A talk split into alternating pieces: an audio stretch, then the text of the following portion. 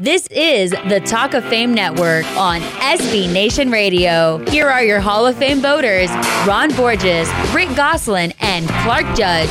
They are who we thought they were. Just a reminder the Talk of Fame Network is sponsored by Geico, where just 15 minutes can save you 15% or more on car insurance. For more details, go to geico.com. And you probably should have gone 15 minutes ago. As promised, we have Charley Casserly with us. Charlie is a longtime NFL executive. He was the GM who succeeded Bobby Beathard in Washington and the first ever GM of the Houston Texans. But some of you may recognize him more as a TV star from his stints as an NFL insider with ESPN, CBS, and now the NFL Network. Charlie, we recognize you no matter where you are, and it's good to have you with us. Hey, it's great to be with you guys. The Hall of Fame uh, Voters Network show. That's great. I got no one's ever done that before. Exactly. That, that's why we. Uh, it's the only good idea the three of us have ever had, actually, Charlie. So it's uh, it's been going good. nah, that's not true. That's not true at all. Anyway, all right, let's go. Well, I'm wondering, you know, within a year of, Yeah. of starting as an unpaid intern with the Redskins, you became a college scout. Now, my, my friend Upton Bell was a great scout back in the day. Says you can't train a guy to be a scout. He's got the eye or he doesn't. So, uh, uh, how does you train or not train for that job? Well, I was a high school football coach and a college football coach before that. Where that helps you is as a high school coach, you have to coach every position at some point in, in your career, and you got to teach every position. So, learning the concepts of teaching and fundamentals, and being a coach, you can see how a player can develop. Okay, from where from a, a certain part into what he, he grows into. So you can see the raw material and see how it develops. That helps you in scouting, being able to project what a guy is. College scouting's projection. You see a raw product. What's he going to look like two or three years from now with coaching? It helps you understand when you watch the tape schemes. Okay, are they asking this guy to do something he can do or he can't do? So, uh, coaching to me was something that helped me uh, get started in it, uh, and then I think that there's an element of instincts in it, uh, but there's also an element of hard work um, and learning from experience in it too. Charlie, you obviously know what a player looks like, so let's cut to the chase. Is Joe Jacoby a Hall of Famer? Absolutely, he's a Hall of Famer. Why? No question about it in my mind. Why? Dom, he, he was a dominant left tackle uh, in the toughest division in football. Uh, this guy could run block. Most left tackles can't run block. He could run block.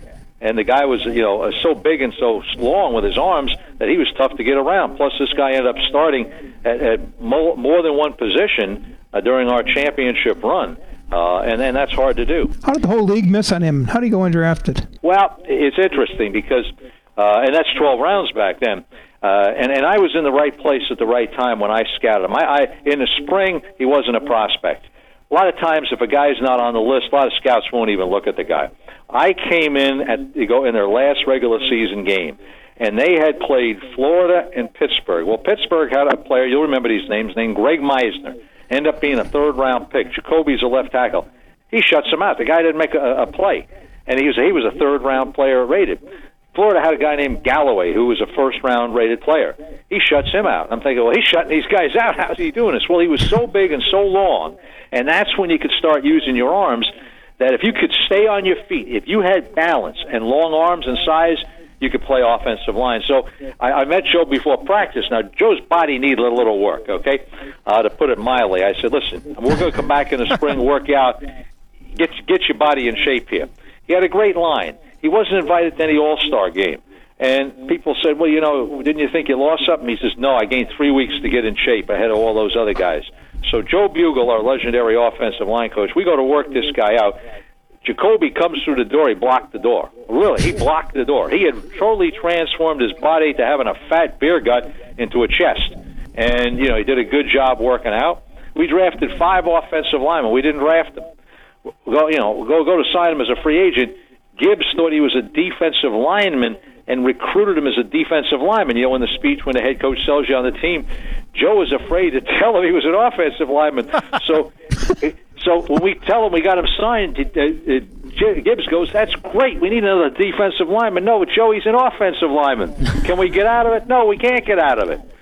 And you know, I have been recruiting the guy all spring, trying to get the guy, and and, and Bugel's recruiting him. Um, and you know, sometimes it turns around. as other people that you know people want to draft. We get that, But that's how he went undrafted. He, he, he finished the season strong when people wrote him off early. We're with former general manager Charley Casserly on the Talk of Fame Network, and you can find us on the web at talkoffamenetwork.com. And Charlie, another question about the Hall of Fame and the Redskins. There are plenty of them who could be in Canton but aren't. Joe Jacoby's one of them. Jerry Smith is another. Larry Brown is another. And of course, the man you worked for, Bobby Beathard, is another. Who's the best Redskin not in Canton? Well, I think Bobby deserves to be in. Uh, you know, no, nothing against Ron Wolf and Bill Polian, the close friends. I work with them a lot, but Bobby's right in that, that crew with them. Uh, and I know George Young is getting a lot of support, and George was a great friend of mine. But Bobby uh, took more teams to Super Bowls, and I think he drafted more Hall of Fame players than George did. So, I mean, I think you have to look at that when you got him. Um, you know, you guys understand this a lot better than I do. I think Jacoby needs to be in. That's number one. But I could see an argument for Jerry Smith and where he was at that point in his career uh, versus other tight ends. And the guy who never gets any mention at all is Brian Mitchell. Okay? Yeah. And Steve Tasker's not in, but doesn't Brian Mitchell do more for your football team? He's second in the history of the league in total yards. And I'll give you another guy who I would put in there, but you can't put everybody in. Gary Clark. Gary Clark and Andre Reed are the same player when I scout them. They're both competitive. Andre Reed didn't have Art Monk. That's one of the things he had going for him. I'm only confusing, I know. So, no, that, uh, y- you know, another thing I'd like to talk about that you were involved in 1999, you were pulled off the the oddest trade in history, where you got the entire Saints draft uh, to give up uh, the number five slot so they could take Ricky Williams. You made a number of other trades that uh, day. You still ended up with Champ Bailey, who you said all along was who you wanted, and from some of those picks, you later got LaVar Arrington, Derek Smith, and a guy named Lloyd Harrison, who I don't know who the heck he was. Uh, but unfortunately, by the time those picks were made, uh, you were gone. How do you make that kind of a trade and, and net that kind of a profit, and uh, and then they tell you to leave? How does that happen? I don't know. You're asking the wrong guy there now. What's your opinion? What happened? No, it's kind of strange. the, team, the Dan team, the team the got phone. sold. the, the team got sold. Uh, when a team gets sold, changes happen. Uh, there's a lot of politics going on uh, in the background at the time. And uh, a year later, Dan Snyder called me up. He's, he said this publicly, so that's no reason I say it. And he says, "You know, I made a mistake. Uh, I should have kept you there."